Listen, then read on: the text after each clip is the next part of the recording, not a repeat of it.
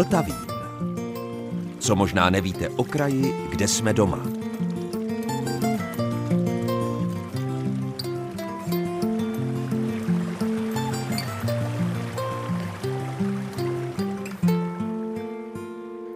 Posloucháte Český rozhlas České Budějovice, posloucháte Vltavín a dobrého dne i poslechu vám od mikrofonu přeje Zdeněk Zajíček. Po první světové válce bylo v Českých Budějovicích 14 středních škol. Po Praze a Brně tak byly s tímto počtem České Budějovice třetí v republice. A tak jsem si zašel do státního okresního archívu za jeho ředitelem Danielem Kovářem, abychom toto téma trochu rozebrali. Už jenom budovy, ve kterých tyto školy v některých případech dodnes stále sídlí, stojí za připomenutí. A co je ještě zajímavější, stavili se většinou za Rakouska-Uherska. Po písničce vám pustím, co jsme na toto téma natočili. A protože školy jsou o předávání informací, tak na to navážeme tím, že si řekneme něco o prvních vydavatelích novin a nakonec vysvětlíme, co znamenaly symboly na krumlovských zámeckých erbech.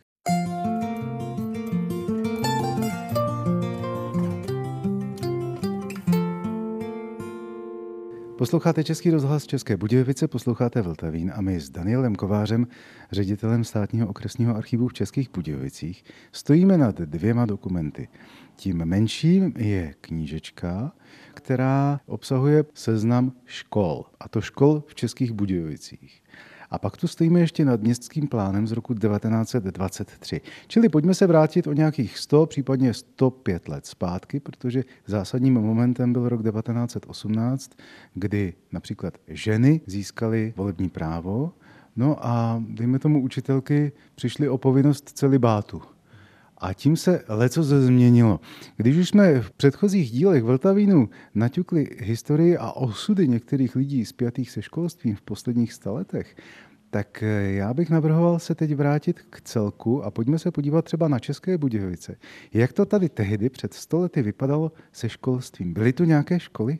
Školy tu samozřejmě byly a teď se nám to tak pěkně sešlo. Ehm, vy jste říkala o té eh, knížečce, ona to není pouze seznam škol, je to adresář majitelů domů a živnostníků v Českých Budějovicích je z roku 1923 a stejně tak ten plán, na kterým stojíme a kde jsou ty školy také vyznačeny, byl také vydán v roce 1923. No a to je přesně 100 let, takže i proto eh, jsme tyhle ty dokumenty dali dohromady a budeme se dívat, eh, kde všude vlastně ty školy po našem městě byly. Dá se dohledat, kolik jich tady touto dobou bylo? Tak když v adresáři nalistujeme heslo o kapitolu školy, tak jich napočítáme rovných 30. Byly to jak obecné školy, měšťanky, eh, dívčí chlapecké, české, německé, gymnázia, české a německé, už i hospodářské školy, ale také některé speciální, třeba hudební škola, škola, odborná škola pro instalatéry například, první průmyslovky, učitelské ústavy, živnostenské školy, eh, reálky, licea, také německá lesnická škola například byla v Budějovicích. Pojďme ještě připomenout, eh, proč stále počítáme s německými školami a s německým obyvatelstvem, protože České Budějovice tehdy po roce 1918 zdaleka nebyly české. Eh, české byly názvem, to bylo vlastně dáno novým zákonem o názvech eh, obcí a měst, eh, který se vracel k historickým názvům co nejvíce českým, aby co nejvíce zněly česky, tak vlastně v roce 1920 dosavadní úřední Budějovice byly rozšířeny na České Budějovice ale zdaleka nebyly ještě čistě české eh, jazykově. Byla tu poměrně velká jazyková menšina eh, německá, která měla rozvinutou i vlastně svoji eh, kulturu, svůj kulturní život, vydavatelství, tisk, noviny a tak dále. Měla i svoje školy. Tady si můžeme přečíst, že v roce 1921 při sčítání bylo v Budějovicích napočteno asi 43,5 tisíce obyvatel a tuším, že asi 6 tisíc toho byli lidé, kteří se hlásili k německé národnosti. Když se řekne škola v Českých Budějovicích, tak ve chvíli, kdy zavřu oči a snažím se vybavit budovu, která se mi architektonicky nejvíce líbí eh, ve spojení se školou, tak je to v podstatě bývalá budova Českého rozhlasu právě na pomezí Dugelské ulice a ulice U Tří lvů, bývalé dívčí německé liceum, kdy ta architektura je vidět, že je opravdu úplně jiná než všechny domy okolo. A vždycky, když jsem byl v Českých Budějovicích a šel jsem někdy kolem, tak se mi to moc líbilo. Nejenom proto, že ten, tenkrát už sídl rozhlas já jsem tak nějak potajnu toužil v něm být. Ale hlavně kvůli té architektonice. Potom hned eh, o kousek dál je střední škola Elektro, která je naprosto uchvatným technickým palácem, když se to tak vezme. Už i tou architekturou tomu odpovídající. Potom se mi moc líbí, dejme tomu, stavební průmyslovka, jako dům, jako instituce, jako výtvarné pojednání vůbec celého toho bloku. Když eh, se takhle zeptám vás, jestli vy máte takto spojenou nějakou školu právě s něčím hezkým architektonickým? Já ještě vás musím pochválit, že máte eh, dobrý vkus, protože ty školy, které jste jmenoval, opravdu patří k tomu nejlepšímu, co eh, v té školní architektuře v Budějovicích je. A není to náhoda, byly to vlastně budovy stavěné kolem roku 1910 v době vrcholící secese a také v době Eh, vrcholícího vlastně národnostního sporu, eh, kdy ty školy byly jak české, tak německé a, a obě ty národnostní skupiny chtěly mít vlastně to nejlepší vzdělání a v těch nejkrásnějších budovách. Čili oni se tak nějak zájemně, zájemně předháněli, trumfovali, takže Němci si k výstavbě toho dívčího německého licea poslali architekta z Vídně, Češi k výstavbě České průmyslové školy pozvali architekta Pfeffermana, předního českého architekta té doby. Takže proto ty budovy jsou dodnes takhle pěkné a mimochodem eh, většina z těch, které jste jmenoval, tak do dneška slouží témuž účelu jako před těma 110 lety. Stavební průmyslovka je pořád stavební průmyslová škola Eh, ta bývalá klempířská škola je dnešní teda eh, strojírenská, čili...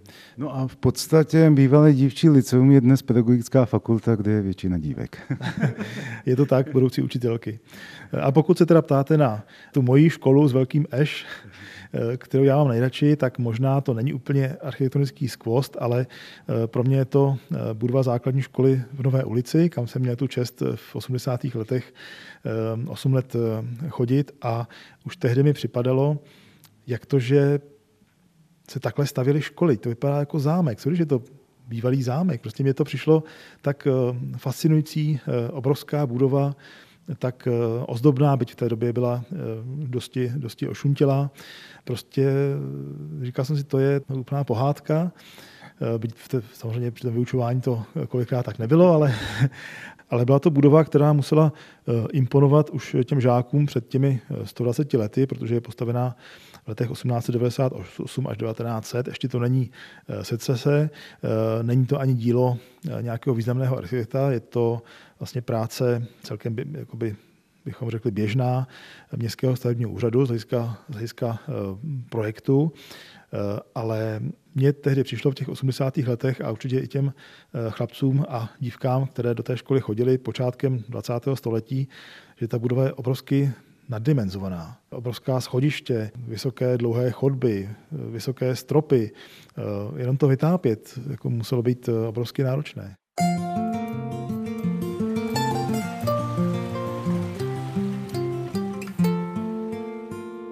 Posloucháte Český rozhlas České Budějovice, posloucháte Vltavín, ve kterém si dnes s ředitelem státního okresního archivu v Českých Budějovicích Danielem Kovářem povídáme o prvorepublikovém školství na jihu Čech.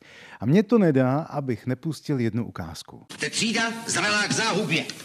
Třída násilníků a plesových rváčů. Pero. Ale za to ode dneška vám neprominu ani pít.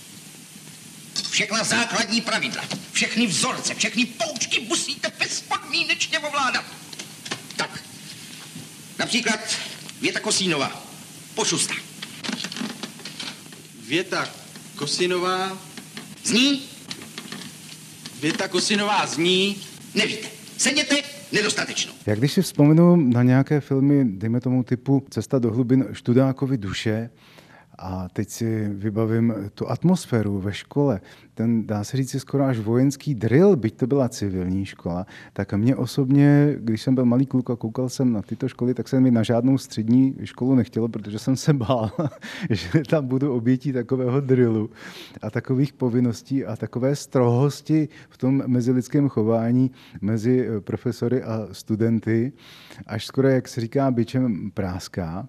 Když se na to podívám z dnešního hlediska s odstupem, tak se tomu lehce usmívám, protože jsem to měl pak posléze spojeno i s vlastní osobní zkušeností té střední a vysoké školy.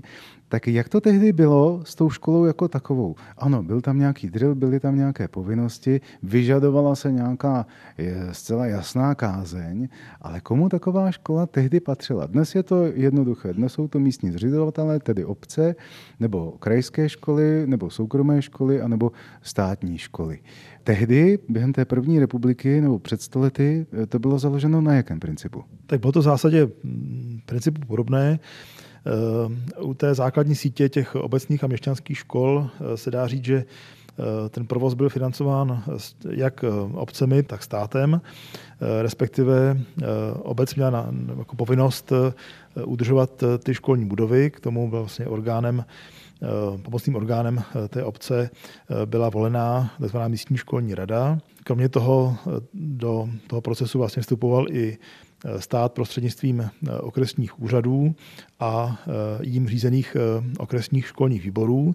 V čele toho okresního školního výboru stál okresní hejtman jakožto hlava okresu a jemu podléhaly vlastně třeba ty personální záležitosti, platy učitelů, profesorů na středních školách a tak dále. Čili to, to jsou takové ty suché věci, ale je pravda, že když se člověk kouká na ty filmy z 20.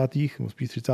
let, filmy ze školního prostředí a když potom čtete ty školní kroniky nebo školní záznamy, záznamy třeba poznámek, který psali učitelé, profesoři eh, těm zlobivým žákům, tak ono to v něčem eh, jako vychází z tehdejší reality, ty filmy. Když se podíváme do seznamu škol z 20. let v Českých Budějovicích, tak hned v úvodu vidím eh, šestici dívčích, čistě dívčích škol. Následně na to nějaká gymnázia, a sice dvě, a pak už to vychází na školy chlapecké nebo na hospodářské. Eh, jak to bylo s dělením eh, toho osazenstva? To znamená, některé školy byly čistě pro dívky, některé čistě pro chlapce, něco bylo smíšené. Jak to bylo? Je to tak, ty školy nižších stupňů, čili obecné a měšťanské, byly až do doby po druhé světové válce rozděleny podle pohlaví na chlapecké a dívčí. Teprve tuším v roce 1948, došlo k té koedukaci, byť eh, nějaké pokusy už byly dříve. Eh, jak vidíme, byly potom rozděleny i ty střední školy. Eh, předpokládalo se, že na gymnázia budou chodit více chlapci. Pro dívky byla určena ta licea, české i německé. Dokonce i obchodní školy byly v té době ještě rozděleny na dívčí a chlapecké. A když si tak eh, proberu ten vějíř možností, který tady bylo možné studovat, tak to vidím od dívčí obecné přes dívčí měšťanskou, dívčí a chlapeckou smíšenou a potom gymnázium, hospodářské školy, hudební škola, potom Jihočeská vesna. Co to bylo Jihočeská vesna? To byla odnož vlastně toho dívčího licea, to bylo vlastně jakési gymnázium pro děvčata a ta vesna byl internát. Tam vlastně bydlely dívky přespolní, eh, které mohly mít eh, nějaké stipendium a přímo bydlely vlastně v budově té školy. Odborná škola pro instalatéry, to už jsme říkali, to je dnešní průmyslovka elektro v Dukelské. Ano, já bych eh, doplnil, že vlastně tyhle ty budějovické průmyslovky už v té době měly velmi dobrý, eh, dobrý zvuk. Eh, jak ta klempířská škola, později teda škola pro instalatéry, dneska strojní průmyslová škola, tak i ta stavební průmyslovka, která měla oddělení pro truhláře, ale byly tam i mistrovské kurzy pro zedníky a další tesaře, další stavební řemesla ta vlastně v době první republiky vychovávala tak eh, schopné studenty a měla vlastně tak schopné pedagogy, že oni vlastně se podělili třeba na montáži konstrukce pro budovskou hvězdárnu, vyráběli dokonce letadla, kluzáky, se kterými eh, i ty studenti mohli podnikat v rámci třeba aeroklubu eh, nějaké lety. Takže byly to školy jako vysoce odborné. Když k tomu přidám nějaké reálky a ještě živnostenskou školu a učitelský ústav, tak vidím, že tehdy České Budějovice pokryly dá se říct, takřka celý vějíř možností, co se tady kde dalo naučit a co bylo přínosné a co bylo takové to běžné školství, které ten kraj potřeboval. Je to tak, jak říkáte přesně, vlastně to zaměření těch škol vychází i z potřeb toho regionu. Vlastně eh, poptávka po odbornostech, poptávka po vzdělání se odvíjí i po pozdějších možností uplatnění těch studentů. A proto ta paleta je tak široká, proto tady vlastně působila třeba i ta eh, lesnická škola. Jižní Čechy jsou regionem s velkým lesním vlastně pokryvem. Proto tady byly dvě hospodářské školy, dneska bychom řekli zemědělské, česká a německá, protože Jižní Čechy jsou zemědělský kraj. Proto tady byly učitelské ústavy, původně dva, český a německý. V tom roce, kde se díváme, tak už ten německý neexistoval a ten učitelský ústav český sídl v ulici Matice Školské, měl tam i takzvanou cvičnou školu, znamená ta obecná škola eh, v ulici Matice Školské fungovala jako eh, cvičné výcvikové pracoviště pro eh, adepty toho učitelského ústavu. Ale v seznamu vidíme i živnostenské školy. Ty sídly v budově zvané u města Prahy, vlastně na rohu dnešní Senovážného náměstí a Žižkovy třídy. To byl, dá se říct, první budějovický učňák nebo učňovská škola. Do té doby bylo obvyklejší, že budoucí řemeslníci se vyučili u svých eh, mistrů, ale počátkem 20. století se začíná rozvíjet právě tento trend zakládání eh, živnostenských eh, škol na principu klasického vlastně hromadného vzdělání. Teď mi dochází, že tam se vyučuje dodnes, tam je střední odborná škola automobilní.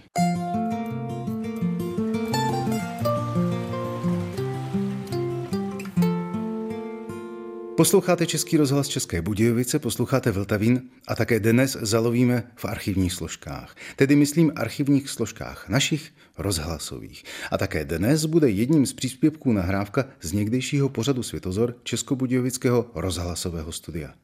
Následující nahrávka vznikla 28. ledna 2001. Dnes, když se něco důležitého stane, máte takřka jistotu, že do pár minut je událost popsána někde na internetu. Konec konců i náš rozhlasový web tak to funguje.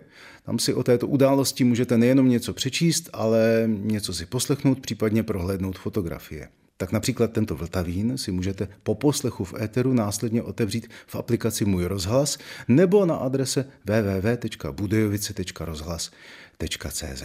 To je dnes. Ale jak to bylo dříve? Dříve myslím ve středověku nebo raném novověku. Tak to se právě i s ohledem na cestu informací do českých zemí dozvíte v následující nahrávce Jaroslava Klímy a archiváře Aleše Stejskala. Čas od času se objeví takový citát o černém pátku, v roce 1929, kdy krachla New Yorkská burza. Jenže ono to bylo trochu jinak, mělo by se mluvit o černém čtvrtku.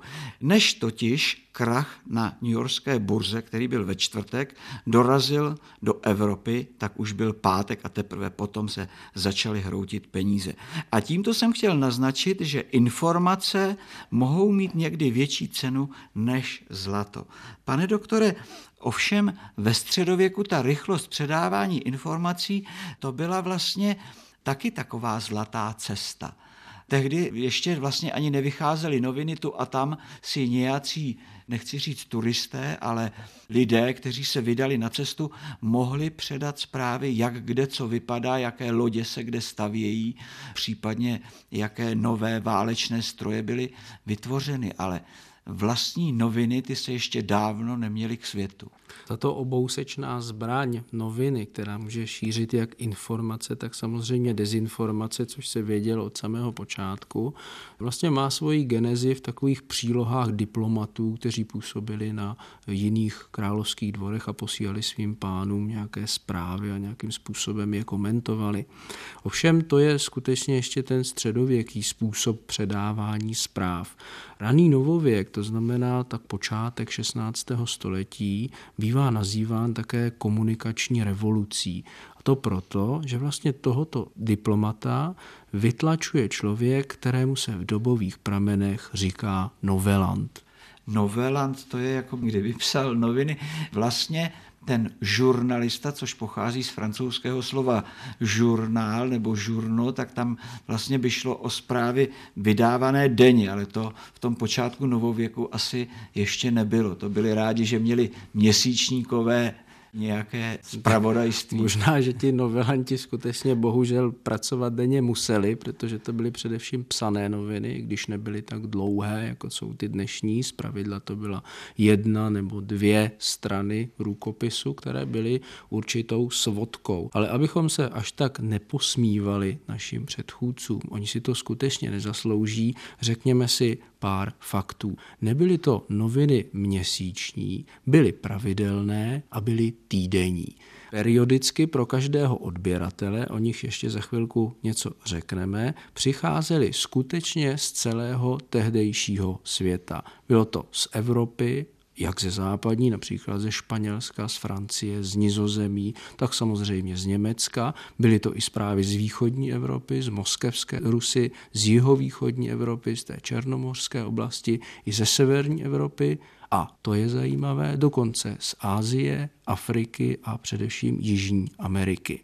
Jakým způsobem si tedy Čechové 16. století, sídlící například v Praze nebo na venkově, vytvářeli představy o tomto světě. Přirozeně, že každé toto centrum, které přepisovalo noviny, mělo nějakou svou mateřskou organizaci, kterou bylo většinou blízké město, v našem případě především Augsburg, ve kterém se zase scházely zprávy z Lyonu, z Paříže a tak dále. Ze Španělska samozřejmě se přebíraly zprávy o té Latinské Americe. To se v podstatě potom dostalo do Prahy a ta Praha byla důležitá především proto, protože do Prahy se také dostávaly ty zprávy z druhé strany, z té druhé ruky z té východní, severní a jižní Evropy nebo jihovýchodní Evropy. A proto byla Praha tolik ceněná, protože ona vlastně, nebo lépe řečeno onen novelant, tímž jsme začali, který si tam tu a tam připojil také svou individuální poznámku, individuální komentář, čímž vlastně se rodí individualita novináře a jeho cena také patřičná, tak tento novelant v podstatě informoval celou západní Evropu.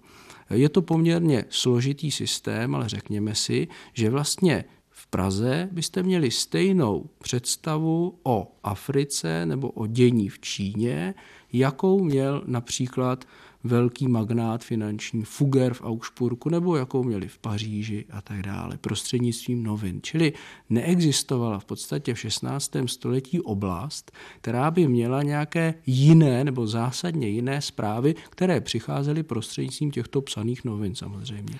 Pane doktore, dovolte, abych přihřál rozhlasovou polívčičku, když tak mluvíte o tom 16. století a Čechové byli vzdělaní, tak ne každý v Čechách nebo jinde třeba v Evropě uměl číst. Čili tam už by mohl nastoupit i rozhlas, že tam třeba kdosi, ne přes reproduktory, reprodukoval nahlas zprávy zájemcům. Samozřejmě, Dělo se něco takového? Samozřejmě tak posluchači rádia také nevědí, zda skutečně ten komentátor čte, co tam má napsáno, nebo jestli je to jeho nějaká vlastní devíza nebo úprava. Přirozeně narážíte na to, nebo řekněme si nejprve o odběratelích těch novin. Samozřejmě to byly panovnické dvory, samozřejmě to byla velká šlechta, Rožmberkové, Slavatové a tak dále. Byly to také ovšem rady některých měst, a nejenom královských, i těch podanských, protože cena těch novin až tak vysoká zase nebyla. A přirozeně, že právě v prostředí toho mikrosvěta městského se potom tyto zprávy šířily dál prostřednictvím čtení například v hospodách nebo nějakých jiných veřejných schromaždištích. Takže Třeba skutečně ten čitatel mě, mohl vypadat v tomto smyslu, pokud četl ovšem těm, abych tak řekl, negramotným, tak si mohl zahrát na tu práci práci novinářskou a rozšířit nebo okomentovat něco, co někdo jiný kontrolovat nemohl. Ale taková situace nebyla patrně příliš častá, protože máme doklady o tom, že řada měšťanů, asi tak přibližně polovina, vlastnila nějaké knihy, takže ty by si asi nekupovali, kdyby byli analfabeti. Takže vlastně tyhle psané noviny fungovaly dost dlouhou dobu, než vlastně je mohli vytlačit potom levněji provedené noviny nebo letákové noviny vytištěné knihtiskem, kterých se nechalo udělat řada exemplářů, čili to nebylo tak obtížné jak vy jste právě říkal. Obtížné vždycky sehnat odběratele. A řekněme si, že ty tištěné, první tištěné noviny z konce 16. století a potom z počátku 17. století měly stejnou strukturu jako ty psané, byly asi tak zhruba stejně rozsáhlé a nebyly ku podivu až zase o tolik lacinější. K té struktuře, tak samozřejmě, že jsou tam jakési vážné informace o válce na Filipínách, o protišpanělském postání a podobně, ale přirozeně kvůli čitatelskému zájmu jsou tam také informace jaksi komerčního rázu nebo senzačního rázu o narození dvouhlavých dětí a o nějakým krásném mordu, jeho popis s vyobrazením přirozeně a tak dále. Protože v novinách se neobjevovaly nějaké grafické tisky tváří panovníků, ale především těchto fantastických věcí.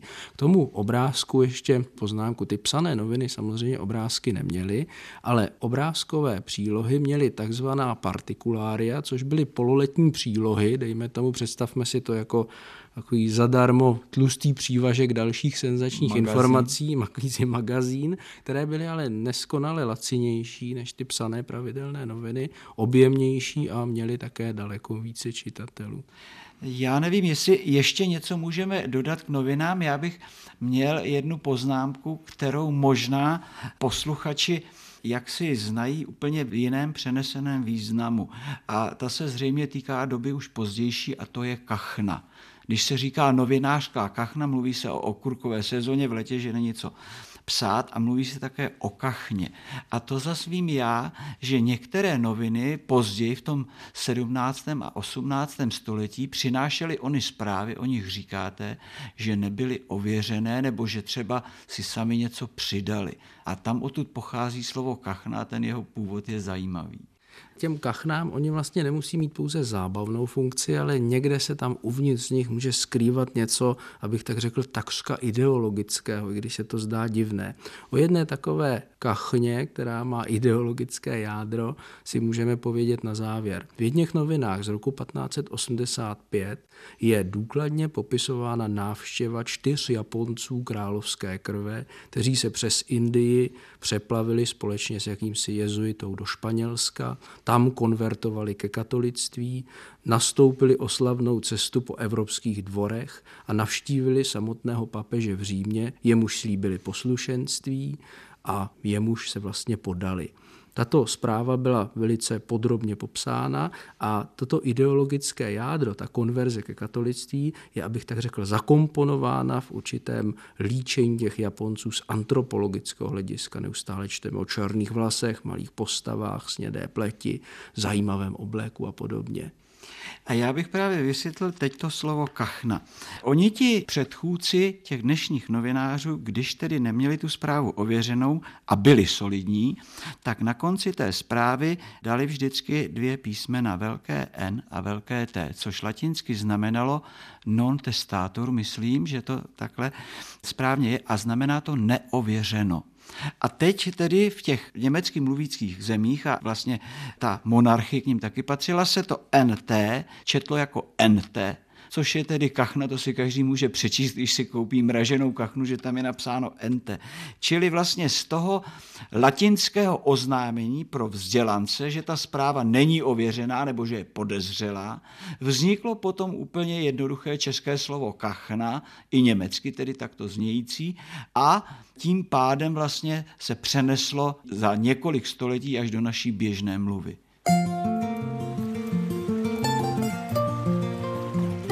Posloucháte Vltavín, magazín Českého rozhlasu České Budějovice. A na závěr budou opět medvědi. Před týdnem jsme si totiž pustili nahrávku s archivářkou Anou Kubíkovou z Českého Krumlova. Nahrávka byla o domě, na kterém je namalovaný medvěd. Pokud jste ji neslyšeli, tak opět připomenu naše internetové stránky www.budějovice.rozhlas.cz, kde najdete i všechny ostatní odvysílané vltavíny. Ta následující nahrávka na tu minulou bude přímo navazovat, protože když od tohoto domu s medvědem u prvního zámeckého nádvoří v Českém Krumlově vyjdete pár schodů nahoru, uděláte vlevo v bok, tak uvidíte bránu přes hradní příkop, dnes Medvědárium. A archivářka Anna Kubíková vám v nahrávce z roku 2001 vysvětlí, proč jsou nad tou bránou dva erby vedle sebe a jeden pod nimi. Ten je nejstarší ten je rožmberský, poměrně přesně časově datovatelný a sice do první poloviny 70. let 16. století, poněvadž v té době byla tato budova s oběma křídly, s tímto kratším i do nádvoří pokračujícím postavena jako úřední budova Rožemberské hospodářské zprávy. Je to rožmberský znak ovšem v té formě, v jaké ho používali pouze poslední dva Rožmberkové, to znamená Vilém a Petr Vok. Po ukončení sporu s pány z Plavna v polovině 50. let 16. století začal Vilém z Rožmberka používat dělenou formu štítu, kdy na horní polovině štítu zůstala ta obligátní pětilistá červená rožmberská růže na stříbrném poli a dolní polovina štítu byla tvořena třemi červenými a dvěma stříbrnými pruhy. Dělítkem tohoto štítu bylo zlaté břevno, na kterém někdy bývá namalován černý had. Někdo tvrdí, že by to snad měl být modrý úhoř. Tady tyto prvky v té dolní části znaku spolu se štítonoši medvědy převzal Vilém ze znaku italských orsiniů, Eh, poněvadž podle jeho teorie a snahy, jak si vyšvihnout se mezi starobylou evropskou a italskou šlechtu, by měl být jakýsi společný původ pánu z růže a Orsiniu, které tehdy ovšem Rožemberkové nazývali Ursíny. Proto jsou tam ty medvědi, které zde sice nevidíme, ale které běžně u těch, třeba jsou v Třeboni na zámku nakreslení. My máme dneska na domech čísla. Víme dobře, že hlavně ve větších městech, třeba v Praze, jsou domovní znamení. No a majitel zámku se chtěl zviditelnit prostřednictvím erbu, aby bylo jasné každému na první pohled, komuže ten monument patří. No, prvním majitelem tady této budovy postavené, jak jsem už říkala, v 70. letech 16. století byl Vilém z Rožemberka, proto je tady ten jeho znak. No, Teď jenom přeskočme dobu prvních 20 let 17. století, kdy patřil Krumlov eh, Habsburkům, císařům a českým králům a přenesme se do roku 1622, kdy na samém sklonku tohoto roku se stává majitelem Českého Krumlova Jan Oldřich Segenberka. Jeho tento znak ještě nereprezentuje. Reprezentuje jeho syna Jana Antonina Segnberku. Lze tak zcela jednoznačně říct na základě toho, že alianční znak, to znamená znak vedle ležící, je znakem jeho manželky Anny Marie Rozené Markraběnky Braniborské. No takže teď se klopotně pustíme do popisu znaku. Eggenberský znak je teda čtvrcený, První pole nese pět pětilistých růží reprezentujících vévodství Českokrumlovské. Na druhém poli Orlice reprezentuje panství Postojnou, která leží na území bývalé Jugoslavie. Tuším, že je to Slovinsko, tam je ta postojnská jama, ty známé krasové jeskyně. Na třetím poli ležící kotva reprezentuje panství Ptuj, rovněž ležící na území bývalé Jugoslávie a kolo je Radgona, Radkersberg, to je městečko nebo panstvíčko ležící těsně na hranici mezi Rakouskem a bývalou Jugoslavií v oblasti Mariboru. Srdeční štítek, kde je ten původní eggenberský znak, tři černí havrani nesoucí v zobácích zlatou korunu. To byl první a vlastní rodový znak Eggenberku. Ten druhý nebudu popisovat detailně, páč těch polí je tam 3, 6, 9. 12 a střídají se tam orlice, lvy, hradby. Je to rozšířený znak Hohenzollernů tehdejších markrabat braniborských. Eggenberkové tu tedy jsou až do roku 1719, kdy po smrti Marie Arnošky přechází dědictvím Český Krumlov na Schwarzenberg. A to je z dnešního Vltavínu všechno. Od mikrofonu se loučí Zdeněk Zajček, od mixážního pultu Michal Kolář a vězte, že za týden jsme tady zase ve stejném čase